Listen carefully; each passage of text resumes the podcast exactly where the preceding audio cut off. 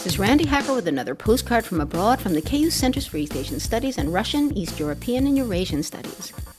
From giant ice sculptures in the desert to renaming the days of the week after themselves, Turkmenistan is no stranger to fantastic displays of narcissism by its leaders. The most recent president of Central Asia's most repressive dictatorship, former dentist Gurbanguly Berdymukhamedov, has cemented his cult of personality with a 24 karat gold statue of himself on horseback, perched on a white cliff seven stories above the capital city of Ashgabat. This is a man who became internationally famous when a YouTube video showed him falling off a horse during a race that he still managed to win, just one of the many perks of being a dictator. Another is creating a solid gold horse you're less likely to fall off of. Sorry, but is anyone else wondering how many teeth could be crowned using the gold in this statue?